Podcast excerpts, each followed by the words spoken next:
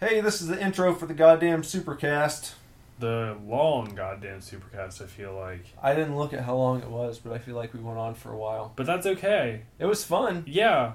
It never felt like we were pushing it. No, once again, this is the whole that's the whole point of this cast is like you and I just hanging out. Yeah. So that's what we're fucking doing. We're just like hanging out. And today, we hung out for a while because I haven't seen you in a week. Yeah, it's been a little while. It's been a while, and we we drank some some beers, and we uh, we talked about uh, Colorado. We talked about horror movies. We talked about Comic books. comic books and the retirement home Yeah, a little bit.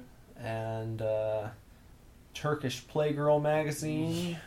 You guys just wait till the end of this cast. Nick's got some confirmation for you. It's it's gonna be big. It's a good one. So stay tuned and um, and uh, go ahead and fucking listen to it. Yeah, and it also, in the meantime, uh, make sure to check out everything else we have going on. Yeah. So uh, you can head over to superdivorceme.com and you'll that's that's your one-stop shop for the Super Divorce Superverse. There you're going to find links to Super Tokens on Twitch. You're going to find links to Super Fanatics on YouTube, uh, Super Scary on YouTube, Super Tokens Show and Tell Edition on YouTube, and uh, the Super Blog And this Sundays. and this goddamn show. and the Supercast. Supercast. It's all on there. It's all on and the. Superstore where you can still buy a copy of Wish You the Best Yep, while they're Yep. around. and you can even email us at uh, divorceclub at superdivorceme.com and That's right. tell us about movies you want us to watch or comics you want us to read or things you want us to talk about on the podcast or video games you want Nick to play. Or just tell us what's going on with you. Yeah, or just be like, hey, this is what I did today. Yeah. And we'll probably talk about it on the cast. We'll be like, hey, this person emailed us and this is what they did today. Yeah, we probably will talk about it. So get your emails in. And until then, uh, enjoy the damn show, and we'll see you guys soon. Yep, see you later. We are not getting a divorce. We are not getting a divorce.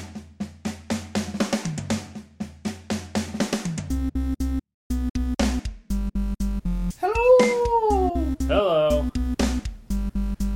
Welcome to another episode of Super Divorce Supercast. I'm Nicholas Villars, and uh, I want to welcome you to episode 31. I'm Bender, and uh, I want to crack open this beer. Let's crack. Yeah. Beer Me. This uh, presentation of Beer Me is brought to you in part by Warped Wings Creep Show Beer. Yeah. Also brought to you in part by Bender because he purchased these particular alcoholic beverages tonight. Yeah, I picked these ones out because I liked the can. It's a smoked porter. Yeah. I don't know what that means, but I love porters. I'm gonna try it right Okay, now. All right, here we go. That is a hearty beer. Porters are very hearty. Yeah, I like it. it's very good. Mmm. Warped Wing is a Dayton company. Dayton, Ohio, not Yeah. Dayton, Georgia. No. Or Daytona. No, it's not Daytona. No. Dayton, Ohio, which we are very close to. and uh, and um, this beer, being from Dayton, uh, makes it even better to drink because we're supporting local business. Exactly. We're being good boys, when you're just two boys and you're supporting local business and doing a podcast. and doing a podcast, then you're being good boys. So why don't you be a good boy or a good girl and go out and find a local brewer and pick yourself up a local brewed beer. Yeah. I, you know, I in, really enjoy like like giving business to smaller shops or or stores or things of that nature, you know. Ones where I can go in and uh, the people working are the people that own it. Yeah, I, you know, I don't and I don't necessarily like go out of my way to do it. I'm just saying if I happen across something, you know, I it it gives me a good feeling to go in. you know, for example, I mean, we both shop there, but Nostalgia Inc., Mhm. our our comic shop, yeah, you know, it's it's uh, on my way to work, but it, you know, it's a it's a tad out of the way for you, yeah. I don't really do much else out in that direction. right? So But you know, the the only two guys that work there are the only they own the place, and it's small and it's kind of hidden away from the the road, yeah, but it's a great shop. the first time that Jess went with me to Nostalgia, we're like driving around the back. You know, you go down that little hill, and she's like, "Where are we going?" it's like we're going to the comic book store.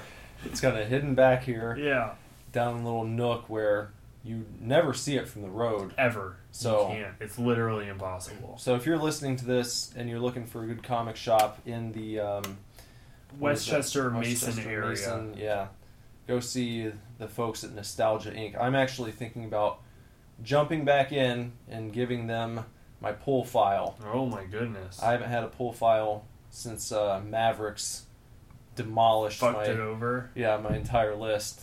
God, they fucked up Yeah. because I was going there. Let me tell the story. I um, I had a pull file. If you're not familiar with this, it's comic speak for um, your list of comics that you will have a shop pull out for you. When the new shipment comes in, they find your comics that have come out that are on your list, and they put them usually behind the counter in a in a file for Yeah. you, like in a, a long box, or sometimes they'll have um, little uh, Cubbies folders or or, cubbies, Yeah. things. Anyway, um, I had been keeping a pull file, like a subscription, with uh, Mavericks from the time I was in high school um, up until maybe just a year and a half ago, I would say. And they knew that uh, I was the type of guy who might go months without coming to pick up my stuff, but when I did, I'd come in and I'd just get everything Yeah. and it was it was not uncommon for me to go in and just drop 150 to 200 dollars. So one time, the last time that I had uh, this uh, quantity of stuff built up in my in my pull file, I went in, and um, I'm guessing I would have spent over 300 dollars. yeah. And so I walked in. I'm like, "Hey, Nick Villares, I'm here to, to grab my, my stuff out of my file." And it was like a new guy, and uh, uh, scurries behind the counter and starts looking, and comes back. "Uh, I can't find it. And then they go get the guy who I did know, who worked there, and when he walked up, walked in, he took one look at me, and I knew immediately what was going on. Yeah. And he's like, "Oh man, we just put all your stuff out yesterday. We we didn't think you were coming in for it." And I was like, "I've been coming here for years, and you know that I go a long time without picking up stuff. Why?" Well, we just we didn't know, and well, we just we had to put it back in. I was like, "All right, Yeah. fine." It's like if you want, we can we can try and find it all and get it back together for you. I was like, "No, don't worry about it." Yeah. You know, I'm So not usually. shitty. I don't like getting shitty with people, but that pissed me off. Yeah. Well, especially after you've you hold something for that amount of time, and then like the guy that you know, you know, is just kind of like, oh well, we, yeah, we just put it back. Yeah, Like that. That's what makes it shittier and makes it you're justified in getting shitty with him because it's like, I, you know, that's like.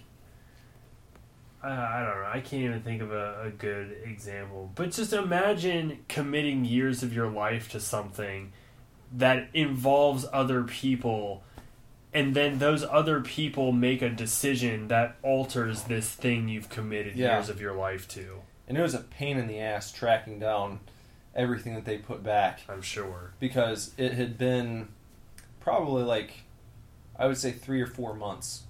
Like I said, there was over three hundred dollars worth of stuff I was prepared to go in and just clear out Right. because that's how I did it. Know, at the time, too, you probably would have had a lot of bi weekly comics on there because you Yeah. were reading a lot more uh, of the big two, yeah, like Marvel and DC, and a lot of their stuff can be bi weekly, which is a pain in the ass. and there were like three or four Deadpool comics going on at that time. Yeah, yeah, there were. Uh, I were, were you still reading Green Lantern? yeah. Green Lantern, I had a. Spider Man was in probably in the Superior area at that point, right? Yeah, I think so. It might have been like two years ago now. It's been a while, but yeah, But still, that was a bummer. yeah, that's that's a that's a pain. That's what and you know what did you end up even saving? You caught up on Spider Man.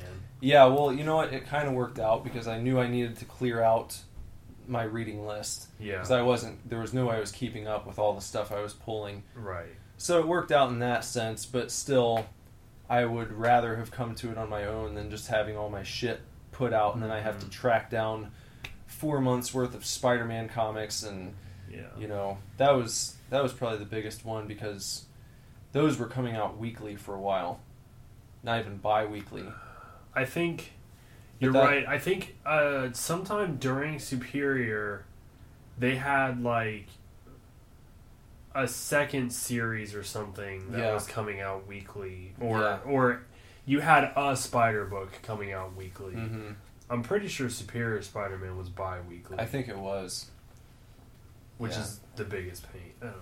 I mean, I'm glad that I have that whole set, but I only made it, you know, like 16 books into the next Spider-Man series before I was like, I'm I'm done with this.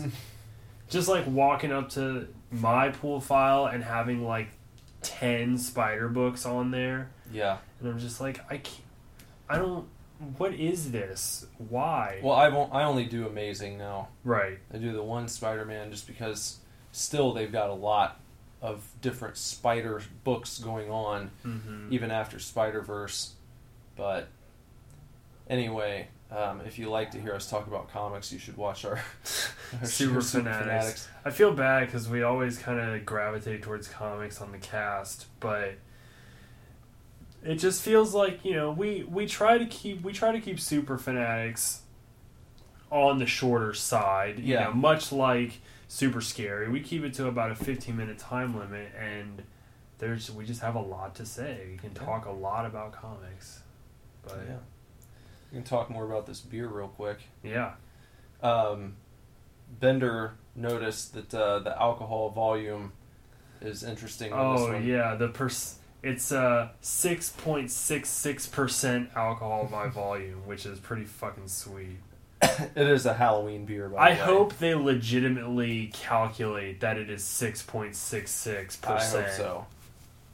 I'm I feel like they would go through the time and effort because being a uh, an independent brewery, Mhm. you know, and a smaller brewery at that, Yeah. more of a local flair. Uh, I hope that they they took the time to calculate the con the alcohol content like that. Well, for their sake, I hope they did as well because if not, then it's false advertising. yeah. Yeah. lawsuit on their hands coming up. Uh, huh. Yeah. Don't mess around. speaking of lawsuits and products, did you uh, see the guy that like totally, rightfully is suing? I think Samsung because his fucking phone just blew up in his pocket. Yeah, that happened. I guess it's a problem. with, like, apparently, it's happening person. with like iPhones now too. Well, when but- we when we uh, were flying Mhm. recently, went to uh, Denver and back. Yeah. um, they have like a special announcement like before your flight leaves if you have one of those samsung phones you can't even have it on airplane mode you have to turn it off completely Oh my god. so i feel like that'd be embarrassing if you are sitting there with your phone and they just have to single you out it's like by the way you in particular can't use your phone at all Yeah. because it might explode so It's just I it's just like how do you how how do you release a product that literally explodes? like dude had the phone in his pocket and it blew up and burned his leg. Like I just and now he has permanent nerve damage in his leg. i'm not that's not funny No, it's not But- funny, but but, like I would high five that dude so fast for suing though. Like Well, good yeah. on him. how surprised would you be in that moment You know, you just there's an explosion in your pocket. and it's not a boner. Like, I- it's just your leg exploding. You've got nerve damage for the rest of your life. just like baffled, literally just baffled. You know, it's a lot like I mean, it's not the same because it's literal. It's causing people physical harm, but it's just I feel like it's a it can be kind of a trend nowadays, and it's very heavy in like the gaming industry. But like when Batman Arkham Knight came out on PC, it was literally unplayable oh yeah, because the company that finished up the coding just like didn't make their deadline. And was like fucking release it anyways. And Yeah. nobody could play it. You couldn't play batman on pc for like six months. Yeah. It was a long time. it was a long time. Why? Why is it a trend now to release products? Uh, essentially i feel like companies are releasing products into the wild for beta testing and then like shit happens and they like recall or they like make a point two version Yeah. Well, the beta testing thing is funny because, on one hand, as a fan, you're like, you think it's cool to get early access, and it's like, oh, I'm going to try this out before it's even released. But I think that behind that, companies figured out, oh, fuck, we don't have to pay testers anymore. yeah Like, well, not, I'm sure they do, but not to the degree that they once did, because now you can just, you can get it to a point Right. and then let the public play test it And and, find the rest of the bugs. Yeah, and you can fix that because you're getting a, a crash report or whatever for Right. every, every problem that comes up. server errors. Yeah. You know, and you know, you still have to employ testers to to do the whole game. Yeah, Because course. most beta testing, you know, beta releases that they do for video games are, you know, it's it's like two levels or Yeah. it's you know, if it's a a single player game with a multiplayer like option, it's just the multiplayer mode. But think about how much ground is being covered in that last beta test. You know, because you've got well, in the case of a game like Battlefield, where millions of people Mhm. are playing it. I mean, how long would it have taken for your in-house testers to go through everything that all those players did for you? Yeah. You know. It's So I mean, it's I, I don't want to say that it's like an evil thing. I think that both sides win to a degree, but it's interesting to me that now they're getting that for free just because people can't wait to play the final game. Right. Yeah. I, I, I see what I see what you mean. Like it's, it's sort of genius on the video game corporate market Yeah. part. Like, hey, we can just let people download a beta version and they'll just fucking They might go further with it in the future where it'd be like you even go back to whatever alpha or pre-alpha. Well, you can sometimes, you know, depending on the developer and the game and stuff, if you're like, you know, really into it, a lot of sometimes they'll release alpha versions for for people to play. yeah. Or uh, a lot of times, well, not a lot, but sometimes games will have like, um, if you pre-order it within a certain amount of time, or I don't know, there's some sort of requirement, you can play the alpha version, but then they'll release the beta version for like everybody, Right. You know, uh, it you know it's it's just it's crazy. I think I've had we've both worked at GameStop. Well, when I was working there, I think I had a uh, a friend or two or an employee or two was like got an email about alpha testing something. You know, that's another thing is if you subscribe to like Blizzard's email or what have you, they could have been alpha testers for Overwatch. You know, it's it's crazy, and video game companies just get it all for free.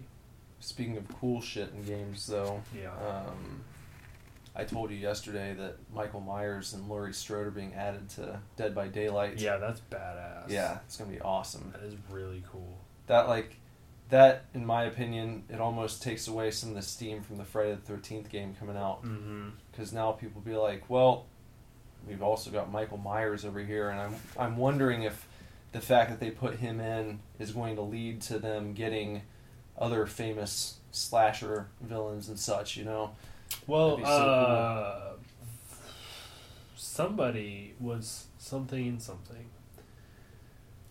Uh, isn't there a game that's kind of that five on one dynamic, or it has a mode like that, and you can be Evolve. That What you're yes, thinking of the monster game? yeah, but I'm thinking of a similar thing, but you can be like Predator, or you can already be Jason, or something like that. I haven't heard of that one. I think it's not it's not a full game. I think it's a mode Okay. on something, and the dynamic of this uh, particular uh, mode, this setting, you know, this multiplayer setting, is the five on one aspect. And I'm pretty sure they've you know they've already included like Jason or Predator or something like that. Uh, maybe as DLC. Hmm.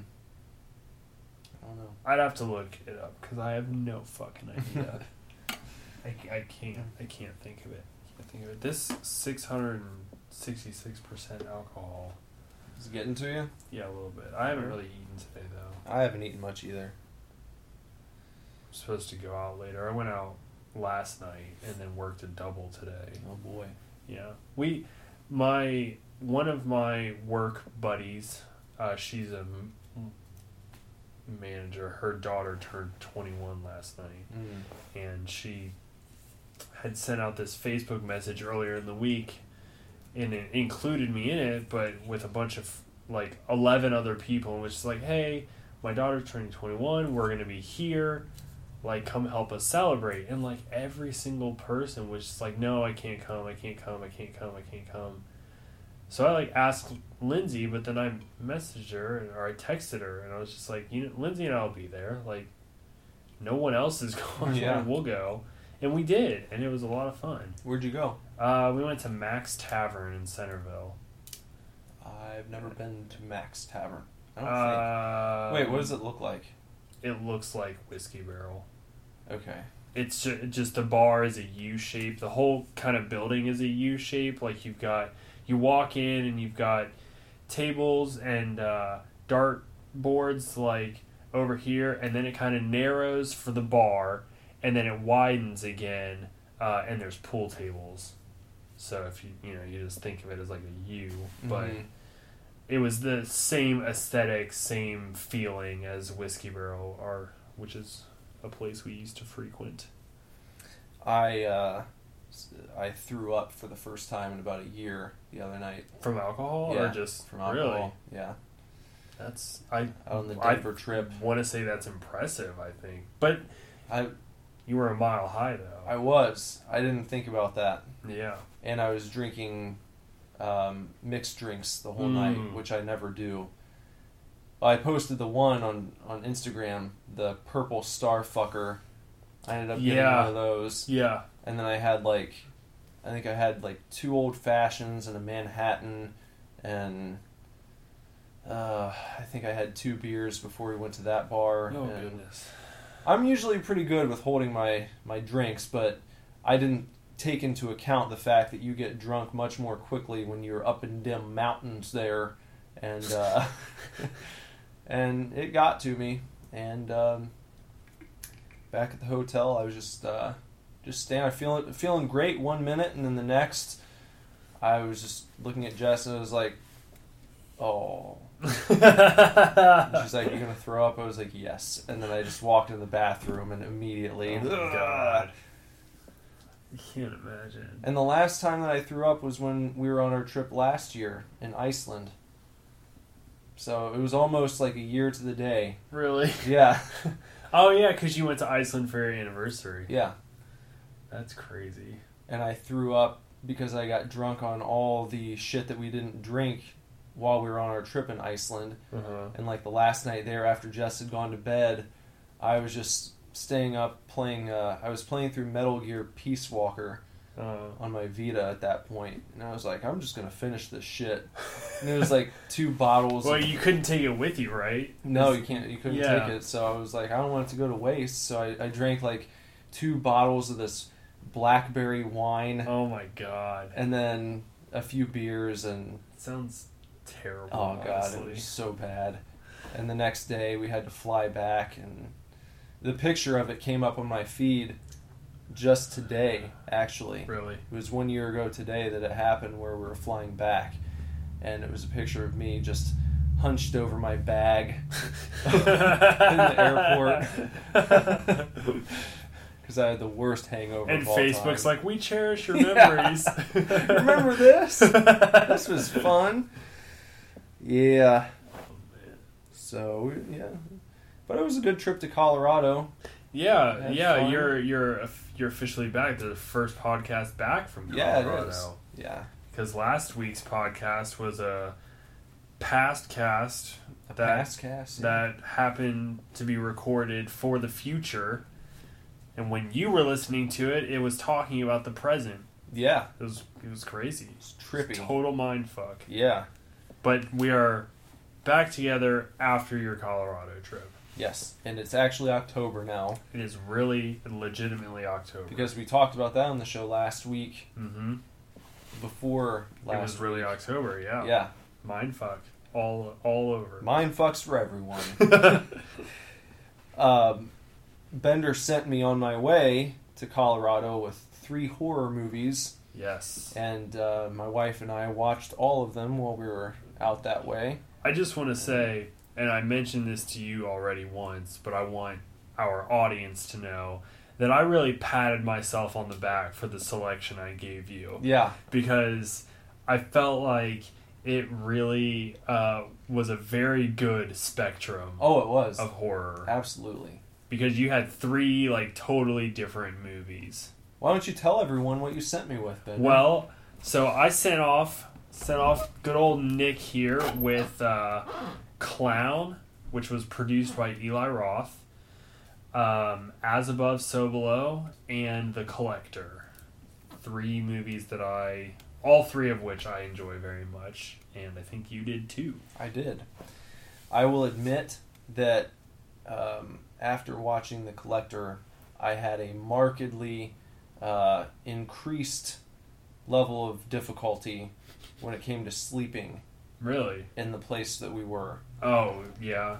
because it was uh, it was this very very large um, uh, I don't want to call it a cabin it wasn't really a cabin um, a very nice house though up in the mountains with a few neighbors nearby but it wasn't like you're in the suburbs with Uh-huh. someone right next door you know um, but it was one of those one of those homes where it's very very modern, very posh looking, like windows everywhere Yeah. and a deck that wrapped around the entire house. You Oh, know, okay. there's a hot tub out there. Did you have a Did you have floor to ceiling windows?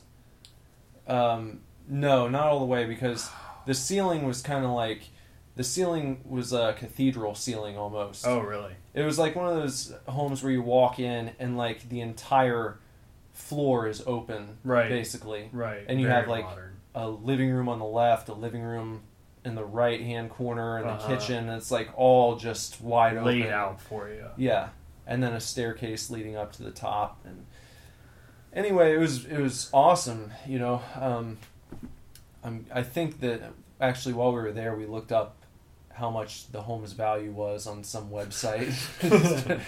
You're sitting around shooting the shit and start Yeah. thinking this stuff. Hey, I wonder how much this house costs. You know, and we looked it up and I think it was like eight hundred and fifty thousand dollars or something. That so doesn't seem that bad for It- what you're describing. I honestly thought it was going to be at least one or two million, yeah. but still, much more money than I have to spend on a home myself. Right, right.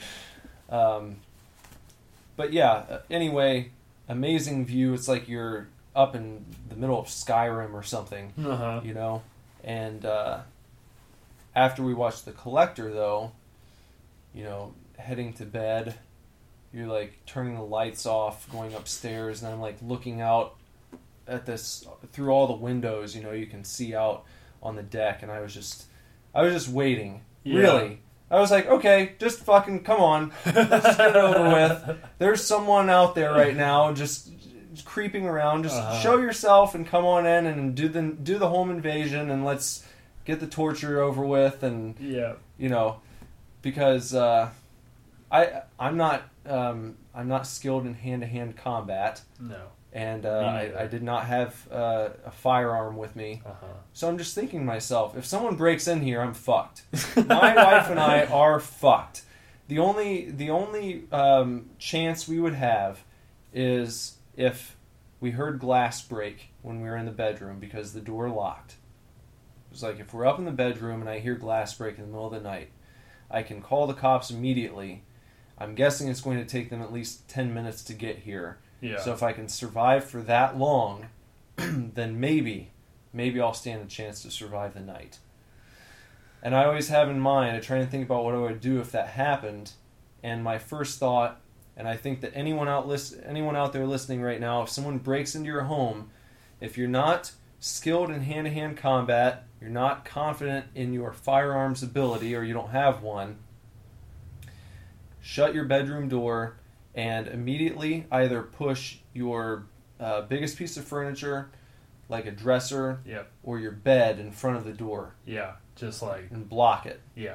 You know, and then the only way someone's getting in is if it's like actually a monster. this is going to- then you're just fucked completely. Then they won't even care if the police show up. Yeah. you know. But if it's a if it's a person who's just looking like fuck shit up, if you can block that door, then I feel like you stand a good chance of waiting it out until Uh-huh. the cops show up. uh, So that's what I thought about during the night. yeah.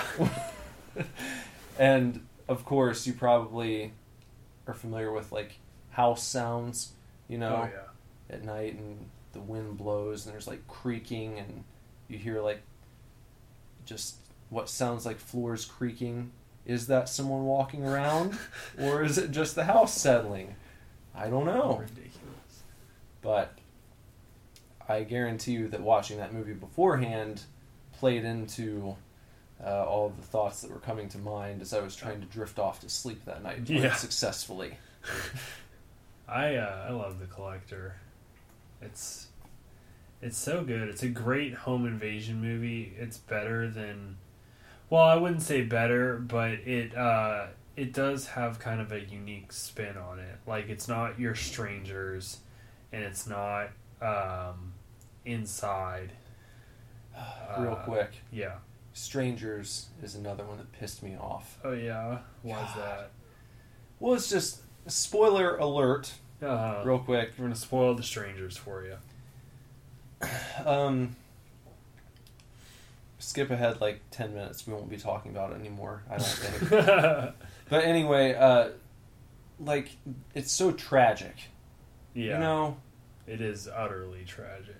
And the thing, it's the same reason that the ending of um, the collector pissed me off Right. because they get your hopes up so much, and just it's bullshit. bullshit happens. You know, I when Bender and I were discussing the ending of the collector, which I'm trying not to spoil here, I was saying that it was like you're playing a video game. I was thinking like NFL Blitz on N64, where you're up by like three touchdowns with a minute to go, and the computer just decides to like make you fumble every time you touch the ball and run it back for a touchdown consecutively until they happen to pull it out at the very last second, and you're just st- standing there. Um, what do they say? With your dick in your hand. Yeah. That's what it was, and that was the ending of the collector, and the end, and, and how the strangers kind of went, and uh, it's heart wrenching. Yeah. I think No. the strangers more so. The collector uh, I feel like the end of the collector when you know when you watch the whole movie, I I think it's a unique it is a, it's a semi unique film.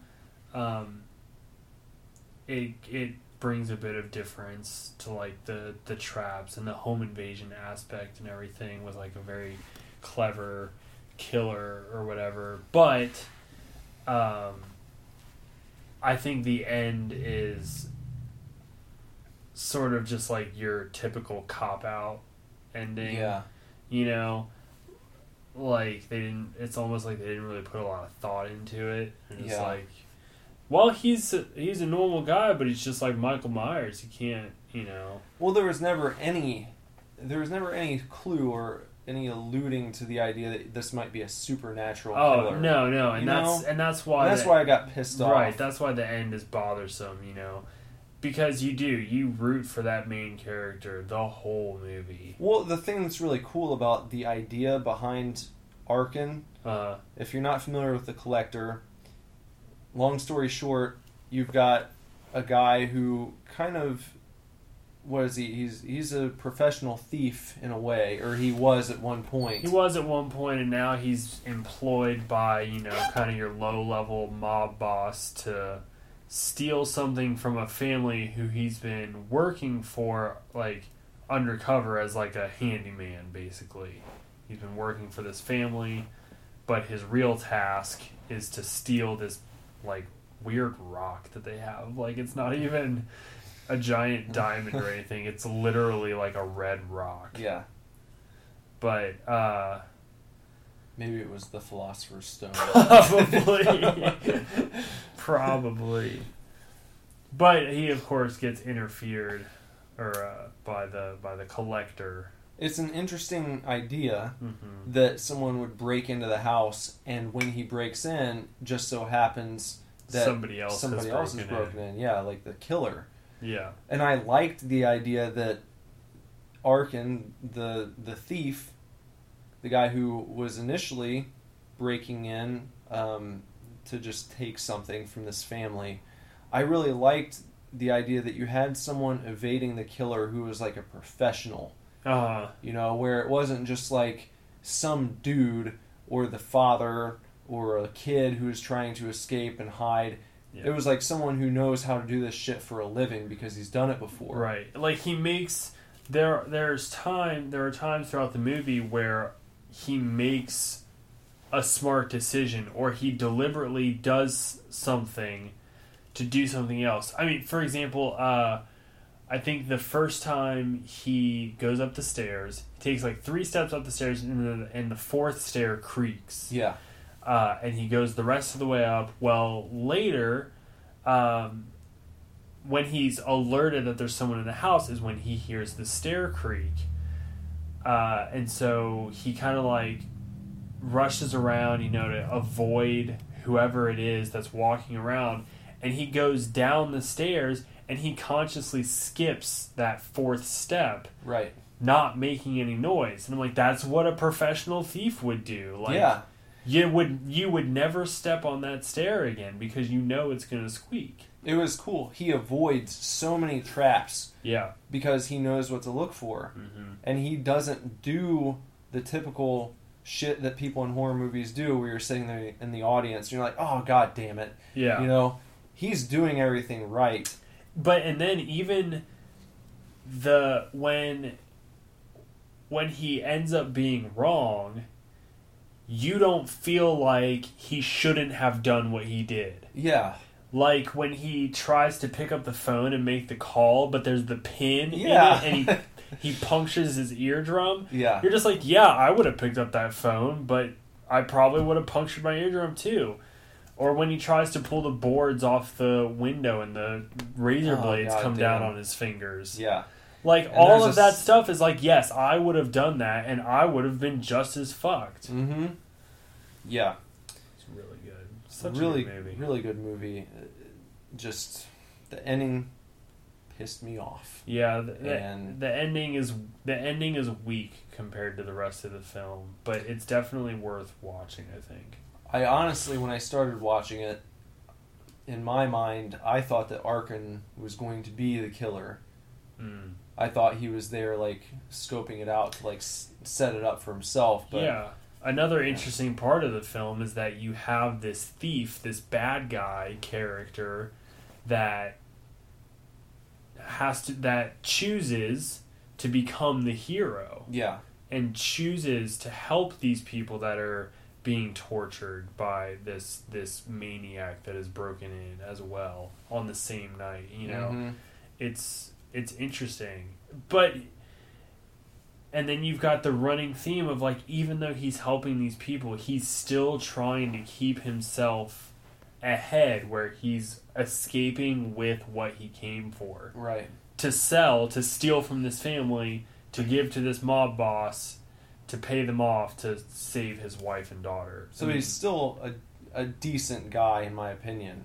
Yeah, he's I mean- a he's a decent guy because he's trying to save the lives of these people that he's robbing. Yeah. well, and his whole reason for robbing in the first place was to help his family. right. He didn't just like want a, a nice car Right, or right, something. right. He's trying to help his his uh, wife and daughter. But I had brought up like combat skills, Uh huh. and no, no level of combat skills would have been good enough to fight the collector. It seems like Yeah, you know, you kind of. I don't know. It's it's not for me. It's not something that like I try to think about when I'm watching a film, but it's just kind of like yeah, like the collector. He's not a supernatural killer. He's not Michael Myers who can't die. He's not Jason Voorhees who's like gigantic. You know, he's like a sort of scrawny dude, like comparatively. But there's just like no point in fighting him because he just wins. yeah, Uh, You know, it kind of carries over into the collection too, the sequel. Like, there's a knife fight in that, and he just dominates it because he's the fucking collector and he knows how to use a knife better than literally anyone. Yeah. I just hate the I hate the overpowered nature of someone who's not an expressly supernatural killer. Right. You know? But Just- for all the, you know, the downsides to the character, like you, yeah, he's like overpowered because he's not supernatural. He's just a guy, but he can still like throw people around. You know, well, yeah. I still love that that killer though. Mhm. Like in the pantheon of movie killers, uh, and we know there's been plenty of them. Uh, the collector is up there for me, like probably top five. I would say of favorite slasher characters specifically. Well, I was talking to you right after when the, when all these thoughts were fresh on my mind, and I said it kind of reminded me of wrestling a little bit, Yeah, and the way that you know, and that's why I still have hope because I think one day you'll get it. But it reminded me of the way that you feel as a wrestling fan when you're watching someone who's being pushed by Vince McMahon that no one's accepting and people don't want this guy to win. They don't want him to be champion, but he just does. And he's beating everyone. You're like, "Fuck off already. God damn it." Yeah. Like that's the way that I felt about the collector. He was the collector was Roman Reigns to me where he's just he's getting his push whether you like it or not. And i i'm resentful because i wanted arkin to be the champion. And now i'm butthurt about it but um i uh i beat dead rising 2 while Yeah. i was out in colorado that's that seems crazy to me. Like I thought that that game was longer.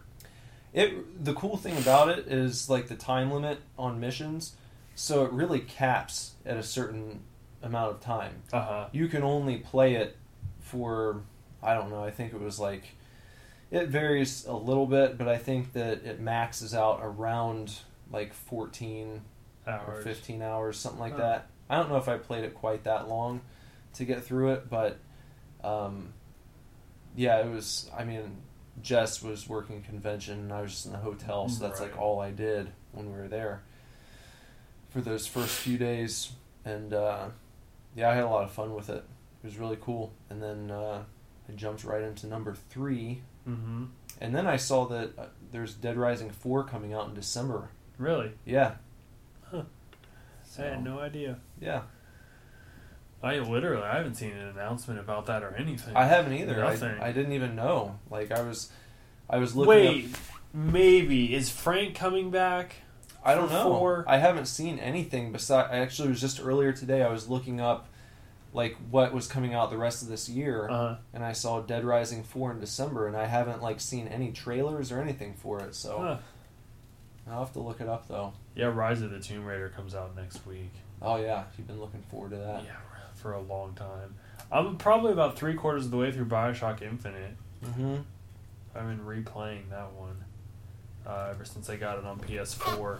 Does it look much better than you remember it? I honestly, PS4? no, not particularly. It's just a little polished. Yeah. Um, but that little polish, you know, it goes a long way. Like you just it it you don't feel like you're playing a PS3 game on a PS4. You feel like you're just playing a PS4 game. I mean, in the Bioshock games, I feel like have a pretty distinct style, anyways.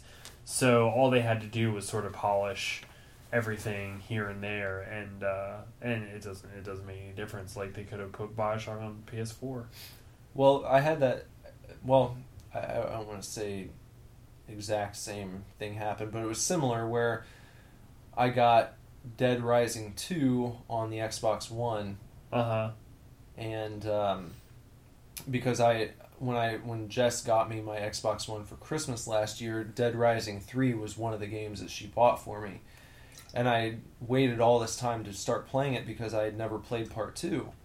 And so we were out when we first got to Colorado. We went to Target to get food and whatnot for the week, and um, I started looking around in their game section. I was like, "Oh shit! They put Dead Rising two out on Xbox One. I'll pick that up and play it while we're here, and then I can start on three.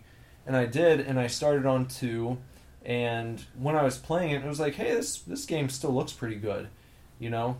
Um, but then you then I started part three, and it's like, oh, okay, yeah, that was Right. the difference between this gen and last gen. Right. Where, but that's that's cool, you know. It shows that even games that look like they came out on the Xbox 360 or PS3 still look pretty decent. Yeah, they For the do. most they part. really do. I mean, especially yeah, especially Bioshock Infinite. Like I'm just kinda like this is it's just a good looking game. I mean, and uh, I I do I do like it a lot. I mean, anything that I've played, I you know I even fucking uh, Resident Evil, the Resident Evil HD remake.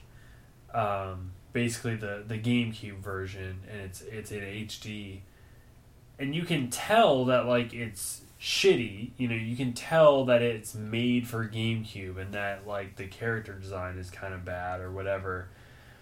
But just the hd quality of it you know at certain times when you're just running around the mansion just by yourself and you have control of the character it looks like a ps4 game I mean, it's crazy what they're able to do by just sort of like up in the ante. I mean, a Halo Anniversary is a great example. You know, for as much shit as people gave the GameCube, usually Nintendo consoles in general as being behind the curve a little bit. Um, when I look back on that generation of consoles, I don't think that there was a better looking game than Resident Evil 4 on Xbox No. or PS2. Like No. that game, GameCube had the best graphics, period. but no one ever mentioned that. You know, everyone always talked about how good the graphics were on Xbox They and were PS2. Way better on GameCube. I just don't think that Nintendo got the same support from third party No. publishers that uh, you know that Microsoft and Sony got with their systems. Right. But I, you know, I always go, my go to example is Metroid Prime on the GameCube. Like, that, oh my god, that game was so good. I still have that that I, I've never played. It's amazing. I got the uh, the collection on the the, trilogy. hmm I used to have that too. Yeah, It's Metroid Prime is one of my favorite games. Like, and I'm not a big fan of the original Metroids because they're like side scrolling and you know very difficult. they're they're very difficult. So I'm not a fan of those. But I remember you know playing Metroid Prime as a kid and just like when there's explosions, it'll reflect in her uh, visor and her eye. You can see her eyes in the reflection. Um, when you look up in the sky on certain planets, there's raindrops on your visor. Uh, and it, it was, I think, for me personally, it was the first time in a game where there was that level of detail. Uh, if a creature blows up like close to you, you got there was like green splatter on your screen. You know, and the game is in first person. Uh, so it it just like it was for the first time playing a video game, I felt immersed as this character. You know, and that's why it's really stuck with me all this time. I've I've played Metroid Prime. I've only beat it once, but I've played th- played a good majority of it like three or four times. Did you play the sequels that came out? When I had the trilogy on Wii, I played a little bit of Echoes, Mm-hmm. But I never got I never got very far into it, and I didn't play Corruption. Did you know it's selling for like a hundred dollars now? The trilogy, Yeah, I, it doesn't surprise me. Because it was it was selling pre-owned at GameStop for like um, eighty dollars, and I bought it when I was working there when they had like a half off all pre-owned games. It was like yoink, yeah, I got that one. yeah. and that's the a same good. with it's a good one to have. it was the same way with Xenosaga, which uh, or Xenoblade. Blade, right? I still haven't played that, but I got it just because I knew it was like eighty dollars pre-owned, yeah, and I picked it up as well. And it always looked really cool, but I know that that's another game that it's one of those big RPGs, and I'm gonna have to like have a clean slate, no games I'm trying to get through. yeah, yeah. You know. I yeah. I I've I would love to track down. I mean, it's not hard, but I want one with the original box art and Yeah. stuff. Uh, but I would love, love, love a copy of Metroid Prime on GameCube. I mean, that's that's top three games for me for sure. The the controls were like to a T, were Yeah. precise. Switching weapons with the C stick on the GameCube, and I love the GameCube controller too. And a lot of people didn't like it I like it, yeah. but I love the button, the map, the uh, button mapping on it, and I loved the C stick. I I thought having that functionality as like depending on what game you were playing, it was either a camera stick like you have on all your controllers now, or it had function like the C stick would do something instead of turning the camera. And from Metroid Prime, the C stick changed your weapon and so you could you know just just flick it to the left or right and change weapons on the fly and it was oh my god it was so good I now now I just want to play Metroid Prime I got to get through BioShock Yeah. I got to track down a copy of Metroid Prime they go they last I saw I think they tend to just go for retail on eBay so it's like 50 bucks but still you're paying $50 for a game that came out like almost 10 years ago.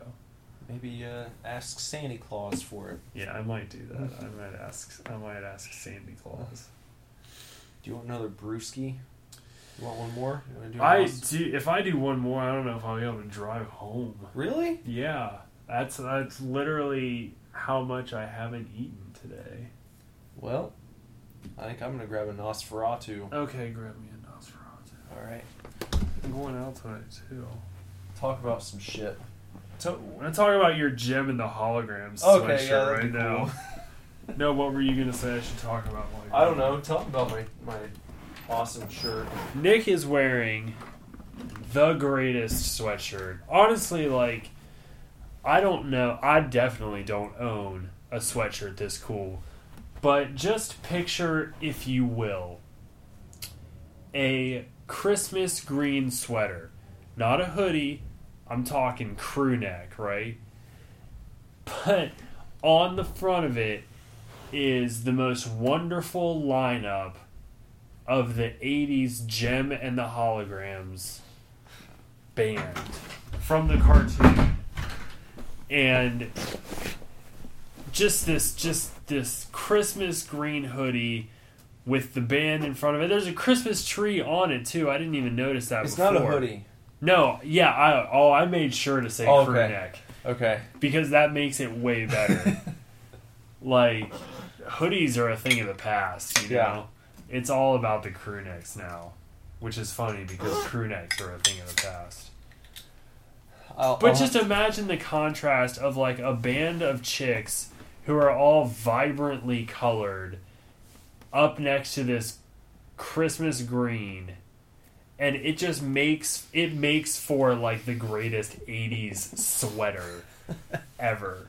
And the great thing is it's not vintage, but it looks so hardcore vintage. Oh yeah, like if I would have bought this at a garage sale, Yes. I would have assumed that it was something someone had owned since like 1985. Oh yeah, hardcore. You know, or that that it looks like something you would be lucky to find at Goodwill. Yeah, absolutely. Like nobody else would ever wear it except for you. Like the person that buys it is the only person that would wear it. I'm going to guess that I'm probably one of maybe 50 to 100 people who actually owns this particular sweatshirt. Probably. Even though it's it's openly available online, you Yeah. can go and get one yourself, and I recommend that you do so. But I'm gonna ch- I'm gonna check out 80s tees. I'm gonna get a, a matching uh, crew neck, you know, of a of of matching caliber. yeah, something just as awesome but not the same because i because you i don't read Jem in the hologram so i'm not up to snuff with you you know what i mean I'm sure you can find something good Yeah, I'm sure for your taste there. i'm sure i could at 80stees.com. Lots of goodies. And they I got that mouse pad, yeah it's a rad which mouse is really pad. cool. i like it a lot You guys can't see my mouse pad. there's a the teaser well i guess the full trailer for the new power rangers movie came out I watched that today. did you see it Mm-hmm. i watched it without the sound on Oh, because i was at work oh. so i need to you know get Yeah. on that You gotta get the, the sound in there. yeah I, I saw like uh, the website that I went to to watch it. Um, they were kind of talking some shit about it, which I I tried to tune out because I I do my best. I just tune out like I just try to tune out literally anything about a movie prior to its release. Yeah. Well, you know, the the thing I just started browsing the article and it was Yeah. like, oh well, I guess they're trying to be serious. You know, and they want us to take this so seriously. It's serious, serious, serious. Why so serious? You know, and well, I don't know. That's like the tone they're going for. It's not the it's Big not the fucking deal. '90s show. Yeah. Okay.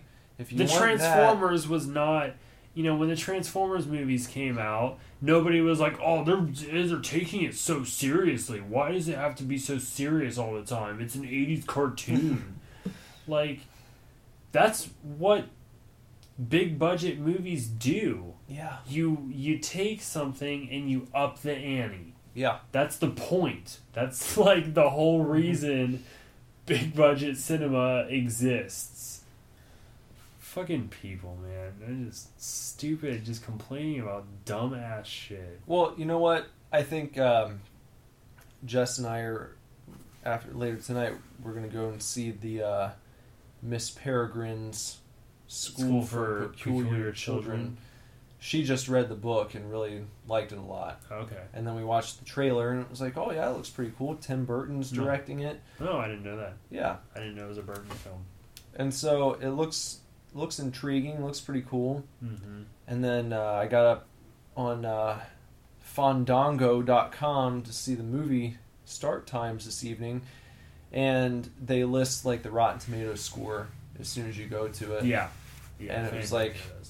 It's like sixty four percent. I was like, well, I haven't watched it, and I haven't read the book, but I mean, it looked looked pretty decent. I just I wonder about that type of shit. You know, it's like we talked about it with As Above, So Below. A twenty six percent on Rotten You're telling me yeah. that you give it a two out of ten, basically. Come on. Like, yeah, it's way better than a 2 out of 10. Yeah. Or even even a six out of ten. Like the IMDb score is like six point one out of ten. Metacritic thirty eight percent. Like Right. what what standard are you holding these movies up against? I don't like. I don't know. I don't know because I am I'm a really big fan, especially when it comes to horror. I'm a really big modern horror fan and then really like underground 80s films. Like I love French movie, you know, French in particular, you know this about me, but Inside and Martyrs and Frontiers and High Tension, those are all that whole French shock cinema is like a relatively new movement, and I'm a big fan of it. Uh, but then I also love Sleepaway Camp and The Burning and The Funhouse and uh, The Blob from '83, I think, uh, and The Stuff. You know, the sort of like the B movie '80s horror. So, it, like I just don't I don't understand why what what cat what are you what are you comparing it to? I don't know. Like, what do you want it to be? in- Yeah. In, the case of a movie like As Above, So Below, what what are you expecting? What would a ten be for a movie Because like that? Because, you know, and then if you take As Above So Below being a found footage film and you put it up next to other found footage, okay, well like what's the what are the biggest found footage films you can think of? Blair Witch, Cloverfield, and uh, Paranormal Activity yeah. are probably like your big three. Well, I'd say That sort of- bat, As Above, So Below blows the original Blair Witch out of the water. Oh, I mean, honestly, anything blows the original Blair Witch out of the water. The new I Blair Witch was awesome, in my opinion. I know. I I, thought it was great. It. I didn't. See, I really hated the original. I honestly don't remember much about it. Like, There's nothing to remember. It Nothing was- happens. yeah, but the new one's really good. All right. It honestly that's is, that's so- good. That's good. good Yeah. But um, I would say As Above, So Below is better than. Definitely better than Blair Witch, better than Paranormal Activity, definitely scarier than Cloverfield. and scarier than Cloverfield. Cloverfield I only include because it was not one of the first, but I think one of the most mainstream. One of the first mainstream found footage films. Well, that's where you get into like the crossover between monster movie and horror movie. yeah, I feel like you can classify monster movies as horror, but they're like their own genre within horror. but you You know. get you you still have to pepper in sci-fi Yeah, just because it's a giant monster. yeah, And like I mean, even in Cloverfield, the monster comes from space. hmm And it's like as soon as you inject space into the equation, it's a little bit sci-fi. a little bit, yeah. You know, But, then you've had, I mean, you've had a, a sci-fi Friday the Thirteenth now at this point. true because you're Jason X, but I fucking love Jason X. Again, that's like your. I don't know if it came out in the '80s. I don't think it did. What Jason X? Yeah. no, that was That was like 90, late nineties late or 90s. early two Yeah, yeah, yeah. But still, it has that like terrible '80s feel to it, and I, I, I totally love. I love Jason X. yeah. It's so good. Oh, um, I had something that I I wrote down to ask you. Yeah.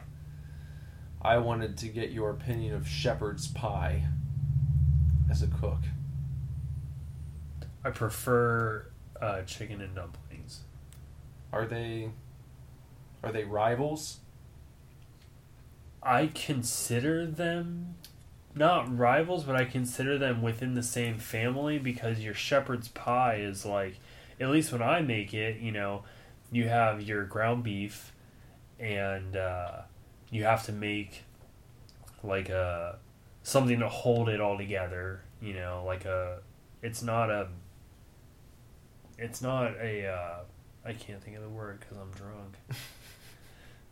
Broth Yeah. it's like a thickened it's a very thick broth you know so you, to hold it and then you've got your peas and your carrots and whatever and then you've got you put it in a bowl and you put your pie crust on top and you bake it and you eat a shepherd's pie but i i prefer you know the chicken and dumplings is a similar dish because you have a thick broth with chicken and carrots and onions, and you can put peas in there if you want to. Who's judging? And then you've got your, but your topping, you Yeah. know, is your fluffy, like air airy biscuits, aka dumplings. Yeah, And you you sort of you sort of you know you but it's kinda- not a pie. no, it's not a pie, but it's like I prefer if I'm gonna have something that's like hearty and like stick to your bones, as my mom would say. Uh, I I would prefer to eat chicken and dumplings versus a shepherd's pie. What if I've never heard I've never heard of anyone doing this, making a pie with the filling of chicken and dumplings, a chicken and dumplings pie. Well, like chicken pot pie, but Well, just but with that's dumplings. with dumplings. Yeah, you got chicken pot pie, but I've never heard of chicken dumplings being chicken and dumplings being added in there. Uh huh. I don't know. We could do it. We could.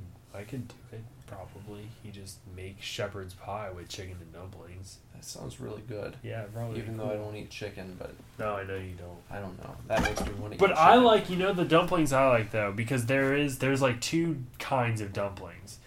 There's the shitty ass dumplings. What are the shitty ass dumplings? The shitty ass dumplings are the ones that come in Campbell's chicken and dumpling soup. I don't think I've ever had Campbell's chicken and dumplings. Okay, well they have it. It's a thing. Okay. and the dumplings in there are like like thick just like balls of dough okay imagine if you took biscuit dough which you know can be kind of you know it's like thick or whatever and you rolled it into a ball and then you just like threw it into a pot of soup.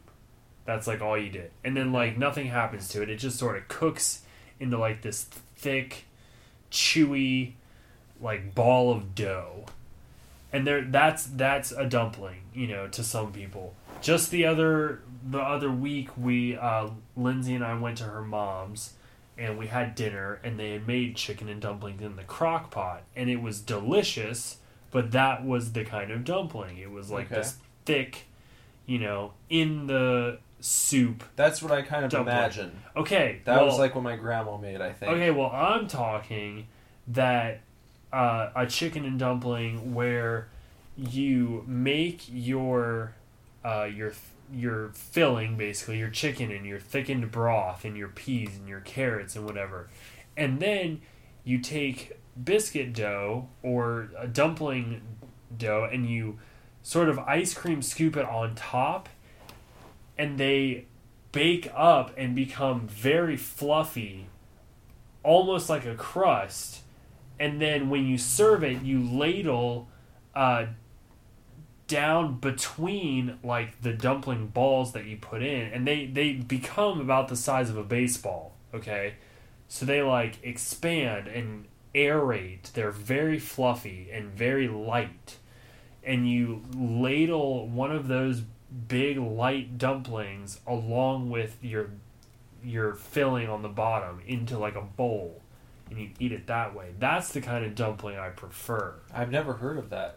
I don't know why you haven't because that's like how my parents always made it. Yeah. Always. I, I wouldn't if I if you would have shown me that and asked me what dish is this dish, You would not have said chicken and dumplings. No, because I would have been looking for the like you described first, Uh huh. the kind of dough ball. Yeah. Not just a ball, but it's more you know, it's it's doughier though. Uh huh. Mixed in with the very thick, soupy broth and the chicken and whatever else you decide to throw in there. Right, right. No, no. I when I picture dumpling, I picture a very uh, light biscuit. Like Mhm. I'm talking like uh, you know, think of a, a Pillsbury Grands biscuit, Yeah. but as if it had been pumped full of air and See, I think that's light. that's the difference. There is when when I hear dumpling, I think of something extremely dense as opposed to something airy no, and light. no, I prefer air. That's the light. stick to your bones food that I imagine. But is but you this get the but you get this you get this airy light dumpling that you cut with your fork, you know, or your spoon, and then you scoop that that viscous liquid, you know, at the bottom of it, and you make it you make it extra thick, you know, and you Yeah. scoop that into it with a nice big hunk of chicken, and you eat it all all together. That sticks to my bones more than like a fucking I don't know coin purse of dough. You know? You said that the dumplings at Lindsay's parents were good. They were good. I'm not. I'm not like trying to, you know, say that I won't eat. You're not saying that your dumplings are the only dumplings. No, no, no. I'm saying I prefer. But the, The other dumplings can still be good. Yes, absolutely. Because it I sounds love like chicken what and dumplings. it sounds like what you're describing could be good as well. It's just not what I've ever had. It's Right. not what I would consider chicken and dumplings. I've never had it that way before. Exactly. So, exactly. have you ever made uh, either of I am those? or- terrible at making dumplings. Have you ever made your your citizens at the retirement home a shepherd's pie? I have You have? previously. Yeah, I have made what is shepherd's will, pie. Will Esther eat the shepherd's pie? I don't know. It's been quite a long time since I made it. Um, we did recently, within the last couple weeks, get per like personal casserole dishes. Uh, they're like um, oval uh, bowls, and they're about you know an inch and a half deep or something. And we've served like. Uh, the new cook there's a new cook at work and she has previous experience but she worked at bob evans but so she has done like a skillet type deal where she's uh, baked like diced potatoes and then you put those in the bowl first and then you top it with like vegetables and cheese. And you do kind of like a country skillet. Uh, but so we use those casserole dishes for that. And uh, but shepherd's pie is another option. However, we don't have like I, I would have to make a pie crust from scratch to be able to do it, and it's just while it's a nice meal, it's such a pain in the ass, and I all it's I feel bad for the dishwasher because the dishwasher then has to individually scrub upwards of sixty, you know, casserole dishes of pie crust that has been baked onto it and everything. Would you do me a favor? Yeah. Will you make your citizens? Uh huh. You make the folks at the home Yeah. a chicken and dumplings uh, pie Uh huh. sometime in November to celebrate, uh, you know, the season. Yeah, I could probably It sounds like a really good thing to have on a, a cold day. get some puff pastry up in there. I imagine that you're you're probably going to do turkey for Thanksgiving. Yeah, we have a home. banquet. So, but maybe leading up to or a few days after, yeah. do a pie Uh huh. filled with chicken and dumplings. And I think that you will win the hearts and minds of every person in that place. Except for Esther. You think she still order a hamburger? No. Probably. Today I had a, a, a completely different person, uh, Julia. Again, let's establish not her real name. Uh-huh. Uh, but Julia ordered salmon. I made salmon for lunch. Oh. and uh, is delicious. I love making salmon. Um, because we get it in fresh, so I have to cut the skin off of it and Okay, everything. and the then, whole like- thing. Yeah, I do the whole shebang. It's really Do you allow yourself a bite or two? hell yeah. I Yeah. ate salmon today. I love salmon, so I had like three pieces of it. Right. But uh, this Julia ordered salmon. All she wanted was a piece of salmon instead of the what did I have with it? Uh, mashed potatoes and uh, peas and uh, mixed vegetables, cauliflower, carrots, broccoli, mixed vegetables. Um, just wanted a piece of salmon, so I gave her a piece of salmon on a plate, and I had like a like an orange teriyaki sauce that went on top of it. You know, Was that optional? Was it like in a ramekin? it wasn't in a ramekin. I I ladled it right on top. Okay. But I mean, they could have not had it. You know, had they not wanted it. Send it out, and like, not even like two minutes later, the server comes back in and goes, "Well." Julia says, This looks like salmon, but she doesn't like salmon. so she wants. She wants the uh, uh, country fried steak. It's like, you motherfucking just ordered salmon just to look at it and go, yep, that's salmon, but I don't eat salmon. So first she wanted just salmon. A piece, just like A piece a of piece salmon. of salmon on a plate. So all I did was take this like big, like eight inch diameter plate and slap uh, a fillet of salmon in the middle of the plate, and then I topped it with a little bit of my orange teriyaki and some parsley, like boom, Emeril Lagasse style. Like send it out. She takes one look at it and goes, "That looks like salmon, but I don't eat salmon." So she sent it back and wants country fried steak instead. And you made the country fried steak. Well, I mean, it it was pre it it was already made. Was, Okay. you know, because I I serve like lunch lady style. Yeah. Yeah. So it's not like it was a big deal, but it was just like she Well, that's a slap in the face again, isn't it? less less a slap in the face because she ordered it and then says, "Well, I don't like salmon." But I'm like, okay, know- why you don't. Why'd you order it Yeah. if you don't you like order it? it? If you don't. It's less of a slap in the face than order than like ordering something, eating it and not liking it, and ordering a hamburger or something, or or uh, yeah, you know, Esther sometimes will will look at something, and if she feels like it doesn't look appealing, Yeah. she'll order a hamburger. That's that's a bit of a slap in the face too, but I don't know why I just thought I was less hurt and more just like mystified at the fact Yeah. that Julia was just like, "Yeah, that's salmon. I don't like salmon." Like, are you fucking kidding me? Really? Well, you are dealing with people who are losing their minds, so I guess. Not all of them. Well, maybe that's a sign.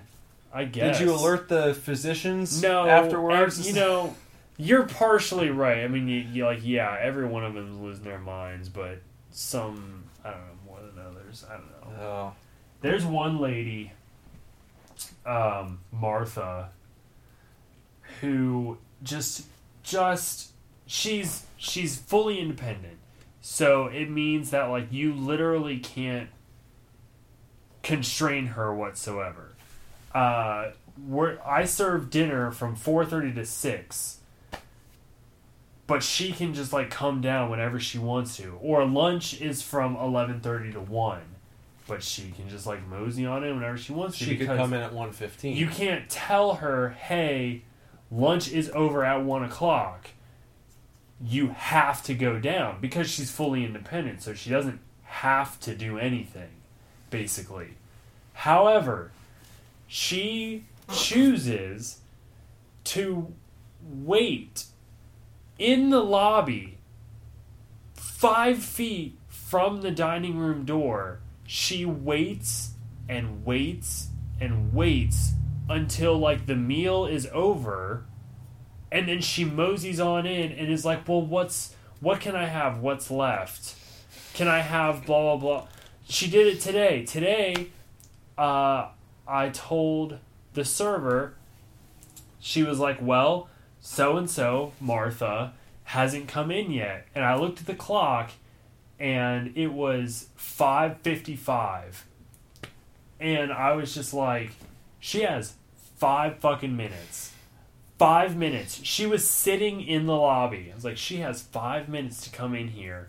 If she does, all I have left is uh, zucchini and squash and a piece of chicken that's it. Like I ran out of noodles. I ran out of uh, what was the other entree? Oh, um, crab uh, Alfredo. It's like I ran out of all that stuff. She has chicken and vegetable, and if she's not in here in five minutes, she gets a fucking ham sandwich. God damn it! If she doesn't walk in seven minutes later, asking what she can have, and I was like, ham sandwich, get out of here, you know. So Leah takes it out to her, and she's like, well, what what's can I have a grilled cheese? No, you can't have a grilled cheese. I turned off the oven at six o'clock when dinner is over. Why does she do it? Is she just antisocial, or what? And Uh, she's fully independent, She's- right? You can't do anything. All you can do is suggest to her to come down earlier. Yet every single day she decides herself to not come in until after the meal is over and then complain about how there's not any food left. I'm just like you're just you're doing it to yourself. Yeah. You can't walk in a half an hour after the meal's over and expect me to still have food. Because either number one, it's gone because everybody else ate it, or two, I've stored it away, I'm gonna use it for something else, and you can't have it because it's fucking cold. So she just ends up eating like deli sandwiches like every day for every meal because she just refuses for whatever reason to come down during mealtime. Well, I guess if just, that's like, just doing it to herself. She knows full well what time meals are. You want to pay thousands of dollars to stay at your retirement home and only eat uh, ham sandwiches. Ham sandwiches. That's on you, man. Sure. Yep. Fine. Whatever. It, I mean, like, it it doesn't piss me off as much as it used to. Obviously, it used to a lot because I'm just like, well, God damn it, Martha. you know. But she she just comes in and then gets all butthurt, and you just go, well, Does she have a love interest I don't that's so. keeping her No. behind? Or No, she constantly lies about being in therapy. Oh. And it's like we wouldn't schedule therapy during mealtime and it wouldn't last for an hour and a half. we always hear about all the hooking up that happens at retirement homes, and You don't I, well, I don't hear about well, okay, I did I've heard a couple things. are there any like big movers? And who are the popular kids at the retirement home, so to speak? like the like Is there a clique? wise? yeah, like if it, if it was high school, do you have like um, a few at the top who everyone's trying to hook up with, be it man or woman? Oh god, I don't know about that. there used to be uh there used to be a lady who uh I think had multiple partners, Mm. was kind of a player, but okay. I don't I have no no idea about any of that. Mm. I guess if there had to be a popular clique, it would be uh oh, what did we call her last week? Marjorie. Marjorie. Marjorie and her table, I maybe are the popular clique. So Esther's not with the in crowd. no, she's not the in crowd because she's mean to everybody. Like she's Oh. mean to some of the residents. Well, you too. can't do that in your retirement No, home. You can't just be mean. she's. These people are about to die. You don't have time to have you know. You would think, right? Just Yeah. like oh, You think you'd want to enjoy your last days, kind of. I, I don't know. I'm sure Esther enjoys something. There's got to be something she She enjoys. played checkers, no, I've never seen her play anything. bingo. Did they have bingo? Yeah, she plays bingo all the time. I there was a one time a couple maybe a year or so ago. Good old Esther was sitting out in the lobby with a lot of the other residents, and the they were playing Hangman, and she just like did not understand what was going on. She didn't know the game. She didn't. She like didn't know what was going on. Didn't understand what you do. Like well, no matter what. hard. You start No, playing in I like know. first grade. I know. But no matter what anybody said, she was just like, no, this is terrible. Like, I don't understand. what are we playing? Why are we doing this? What are we do? Like, talking, like, the, the concierge was hosting the game, you know, and she's like trying to talk to other residents to get them to guess letters. Yeah. And the whole time, Esther is just talking over all of them, like, "What is this? What are we? What are we playing? Why? I don't, I don't understand." You know. And then like Julie so and so would be like, yeah, "All you have to do is guess letters," and she'd be like, "Letters, letters for what? What are we guessing? I don't understand what we're guessing. Why are we guessing letters? We have to figure out the word. What are words? Why is it? What is this? What is this? What is this on the board? Why is this here? What are we playing? I don't understand. Like just like on and on and on and on about how she just like didn't get it. No matter what anybody said to her, she was just like, "No, I hate this game." Oh, god. She's so mean. it's so bad. Hmm. Man. I I don't I don't.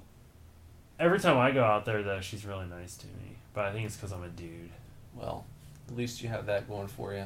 Yeah, yeah. She's it's weird. She's particularly mean to females, Hmm. like especially the like the female servers. Yeah. Like they typically have a lot of problems with her, but as soon as a man puts her food down, she's she's pretty. Well, it's probably that thing where it's like She'll well, complain. She'll complain to me, Yeah. but within a couple sentences she'll be like no no it's okay it's okay. Like i'm just being a bitch. She said that to me one time. I'm just being bitchy. Yeah you are. Well, she probably sees the younger females and thinks, "Look at these." they're not younger though. They're like in their 40s Well, well i mean they're younger how to her but they're like her son's age you know well, well, she might still be having thoughts like, "Look at you with your life ahead of you, fucking bitch," and then stupid bitches look at me here and my. I don't even know how to play hangman anymore. yeah i you know, i don't know I just want to talk to these god young love her hunks I just- back in the kitchen. I just hope I just hope that heaven exists and she gets in. Mm. Well, Even even though she's a bitch. it's good of you to to not um, exact mental revenge on her. Yeah, I mean she's they're they're all dying. Yeah. I can I, I just once again I just feel like I'm allowed to complain, but Well, yeah, you can I mean I don't want like terrible things to happen. You don't want them her. all to go to hell. No, I just wanted to move out of the facility. Yeah, That's all I care about. without dying. Exactly. Go to Otterbein. Right. yeah. Go go literally anywhere else. Just Uh, stop bothering me. Otterbein, if you're not in this area, Otterbein is another big local uh, retirement home. Which, It's like a retirement town. yeah, it is. you It's can drive. Really odd. There's um there's a well-known road around this area called 741. If you drive down a certain section of 741, it's like you're passing through Otterbein, which is a fucking retirement town basically. So, um, uh, yeah, good for sightseeing. Oh. I have to excuse myself, ladies and gentlemen. I'll be right back. Nick, Ben- you can talk about whatever. Bender will be right back. We're going to talk about Otterbein for a minute. Now, I've never been there. Okay. Um, not in an official capacity. I've never parked my car in the Otterbein lot and opened my door and stepped foot down onto the Otterbein pavement.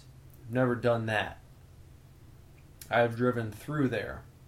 I've stopped at the Otterbein um, um, what do you call it? Crosswalk. Crosswalk. It's called a crosswalk. I've stopped the Otterbein crosswalk. I've waited for the Otterbein residents to cross this. It's a highway. 741 is a highway. I wait for them to cross. And then I continue on my trek as I look and I see the residents milling about in the commons area outdoors. And I think to myself, what must that be like? What must it be like to live in a retirement community such as Otterbein, where not only is this a retirement home, it's, as we just mentioned, almost a retirement town. It's a campus, really. It's like a retirement college, a retirement school. What must that be like to know that if you leave these grounds, they will probably call the police and there will be members of the local authority looking for you? What must that be like? This one time, there was a guy that used to live in our home, and uh, over the course of his stay, he ran away like three times, and uh, there's a there's a neighborhood like across the street from our facility, and he managed to like wander into the neighborhood, and I'm pretty sure he like accidentally broke into someone's house one time and like they called the police and then the police had to call the facility and be like hey we have this dude and bring him back over I would be so scared if I came home and there's just like an old person in my house that Yeah. I didn't know. Yeah he did he like did not speak very well either because uh years and years of alcohol abuse Ah, don't do that. yeah and he you, I could, you could not understand him at all Well, if uh, we keep going too long, you won't understand us either. So yeah for real um, We're drinking. Uh, we moved on. We're drinking uh, Great Lakes Brewing Company Nosferatu Imperial Red Ale. By the way, Beer Me Part Two. yeah, Mary Part Two. It's this is good too. Yeah. It's very drinkable. Mm-hmm. Um, I love the porters, uh, but this one, the porters, you want to have maybe one or two at a time. They're very heavy beers usually. yeah. I like the old Fezziwig porter that comes in the Sam Adams uh, winter sampler. I had uh, an Oct- Sam Adams Oktoberfest last night. Oh, I did thought, you? I thought of you. Oh, thank you. That's my favorite. I saw we when we were at the bar. Yeah. Lindsay wanted a vodka cranberry, so I got her one of those, and then I was like, "Well, what am I gonna drink?" And I was like, "I don't want to drink PBR." And uh, they had Oktoberfest on tap, and I, Oh. I got. I actually had two of them, and I, Oh. I, I thought about you both times. I appreciate that. Yeah. It's very sweet of you. Thanks for keeping me in mind. Yeah, always. That is that is my favorite beer. The Sam Adams Oktoberfest uh, can't be topped. I love that one. Uh, but this Nosferatu from Great Lakes is really good. yeah. We've had two winners tonight. In my Yeah, opinion, they were both good. Um, so we'll see. We, we already have uh, what we're going to do next week. We eyed them. We, we scoped them out down Yeah, at the little at the convenience store, Mhm. the shady ass convenience Speaking store. of the convenience store, real quick before we leave, yeah, I know what uh, you're gonna not say. last. Yeah, I know you know. La- not last podcast, but the podcast prior, when we had our big convenience store discussion, we Yeah. were talking about magazines, and we happened to talk about a certain magazine at our convenience store, and I said that the person on the cover looked like a young boy. Well, guess what magazine was at the convenience store today, and guess what Nick thought about the gentleman on the cover? it looked like a young boy. He looks like a young boy. I was trying. I was trying to defend the convenience store last time without having seen the magazine. And I was like, well, of course, it's Uh-huh. got to be an adult. Yeah. You know, It's Playgirl, isn't it? It's a Playgirl magazine. I don't know. Could I, tell? I the the actual cover, like the the title, The title is cut off was by cut his head. Yeah. Yeah. So I don't know which magazine it was. Which that so that's where I was basing my opinion off. I was like, if it's Playgirl, they're not going to put a No, child on. that's the front. like a hard. That's that's good. Well, I, that's an upstanding magazine. yeah, yeah. You know, for the It's- content. Yeah. But this, I don't know if it was Playgirl. I mean, maybe, but part of the title was cut off. The majority of it was cut off, so I Yeah. don't know what it was. Yeah. But it looked like not a seven year old, No, no, no. but He looked sixteen. he looked 16, 15 or 16 Yeah. years old, Yeah. like on the cover of this this like nudie magazine. In boxers, Yeah, not boxer briefs, and not briefs, but like boxers, on like No shirt. and like a peach fuzz mustache, Yeah, and he looks young. He looks young, doesn't he? he looks very young. I fucking. it was you. very uncomfortable. It's really uncomfortable, and It's it's, like- the only magazine they have in that entire place. It re- yes, that's the weird thing about it, and they've got an amazing beer selection. So good. But we then- were we we went today, and uh, not only did the I don't know if he's the owner or not. Does he own the place? Our friend. I don't think he owns the place. No, I think he he might be maybe a part owner. maybe a part owner. Well, well, not only does our uh, our frequent employee, he's always in there when we go in. Not only did he order some witch's brew specifically for us, I Yeah, feel yeah. because Nick mentioned it, but we were looking at the beer selection and it's it changed. It's Yeah. different. They had oh awesome like October and autumnal beers. yeah for sale. pumpkin new pumpkin beers we haven't tried yet. I mean, and we've I- been going in there getting getting like pumpkin beers and shit since like the beginning of September. Yeah.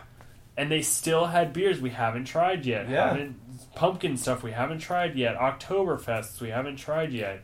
Yeah. It's impressive. It's impressive. Their beer It selection is impressive. Well, he's pro- it, it makes me happy. He's providing content for this podcast Yeah. because even when autumn's over, we'll be able to go in there and be like, "Oh shit, guys, he's now got like 55 Santa Claus beers Yeah. stocked up that we haven't tried And yet." So walnut beers or chestnut beers or whatever, I'm sure, you know. yeah, But when you take that out of the equation and you focus your attention on this nudie mag behind the front counter, yeah, it is literally the worst place on earth. yeah, it gives me pause. Yeah, I'm very uncomfortable.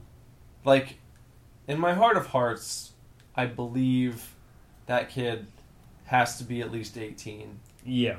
but it's still weird to see this one magazine on their magazine rack behind the counter and it's just like It's in plastic wrap so you know there's naked dudes on the inside. yeah and i think it said i thought it said something about turkish like it was like a turkish Import boy. mag? Oh Yeah. god. I don't know. I look if you're running your own business in the U.S. I doubt that you're going to have like child porn Oh, sitting right behind totally. the counter. Yeah, well, I'm not. I'm not doubting the validity of like the store owner or Yeah. anything. Like he's a nice guy and all that jazz. All I'm saying is that the cover of this magazine, this cover model looks 16. That's all I'm saying. and I agree with you. well, at least I have another pair of eyes to confirm. Maybe we could we can keep like we'll come back to it every week and see if it's still there. Yeah, yeah, You know? that's a new new tradition. When we go to get beer, we'll check to see if the Turkish playgirl is there. Yeah. And uh, if it's gone, we know that someone out there, Yeah, someone here in Lebanon, yeah, saw this Turkish boy who looks who's probably 18 yeah. I'll give probably them that. eighteen. Probably eighteen. Looks like at least 15 or 16 Mhm. years old. And somebody took one look and went, "I'd hit that," and bought that magazine. Give me that magazine. Yep. I don't care about your fine beer selection. I just want this Turkish, Turkish playgirl, playgirl mag. Yeah. Well, I hope it's there as long as we continue going. Yeah, me too. That will speak volumes to the community. Yeah, no perverts. Yeah. All right. Well, um, good uh, good times. We'll uh, we'll see you guys next week as we roll on, and we'll be back with uh, a brand new beer or two to talk about at the very least. Yeah, yeah. We'll see you guys later. All right. See ya.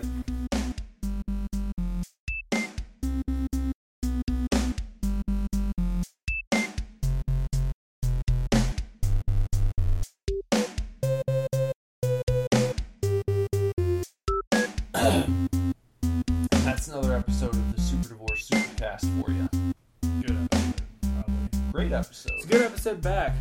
You know, like I said uh, throughout the cast and the intro, I haven't seen you in a week or so, Yeah. so it's nice to it's nice to be back. I always love being back to work. Yeah, it's a too. good feeling. It you know, to like to, to to to take a break, but then to to get back to work with you. I love it. It is. It's. I, I like the feeling of being back to work, Mm-hmm. firing on all cylinders, Yeah. revving, ready to go. Um, new beers. New beers. New. We got. uh I don't think we mentioned it, but there's new episodes of uh, Super Scary and Super Tokens out that came out this past weekend. No new super tokens yet.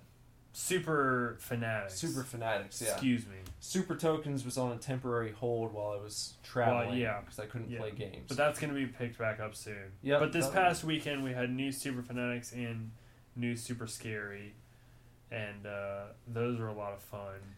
and those were can- kind of blitzkrieg recordings too. yeah, but they were great. Yeah, it worked out really a lot well. of fun. So, and you can watch both of those by just going to uh, superdivorceme.com and then uh, you just click on that old Superverse tab and you can scroll down to whichever super show you'd like to see or, or hear, and uh, it's all right there for you, man.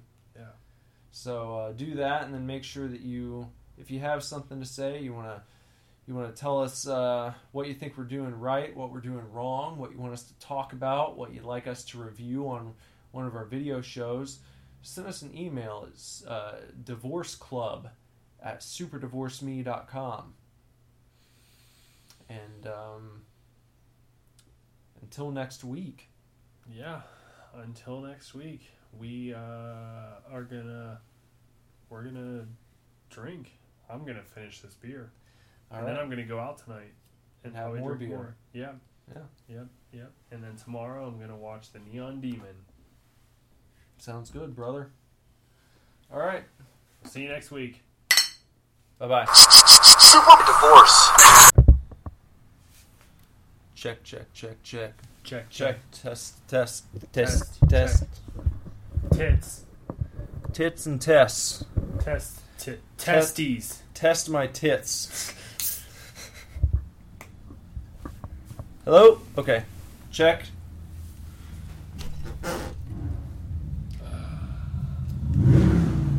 No. Yeah, don't want that. Stinking festival going on today. Yeah. Rapscallions out there. Uh huh.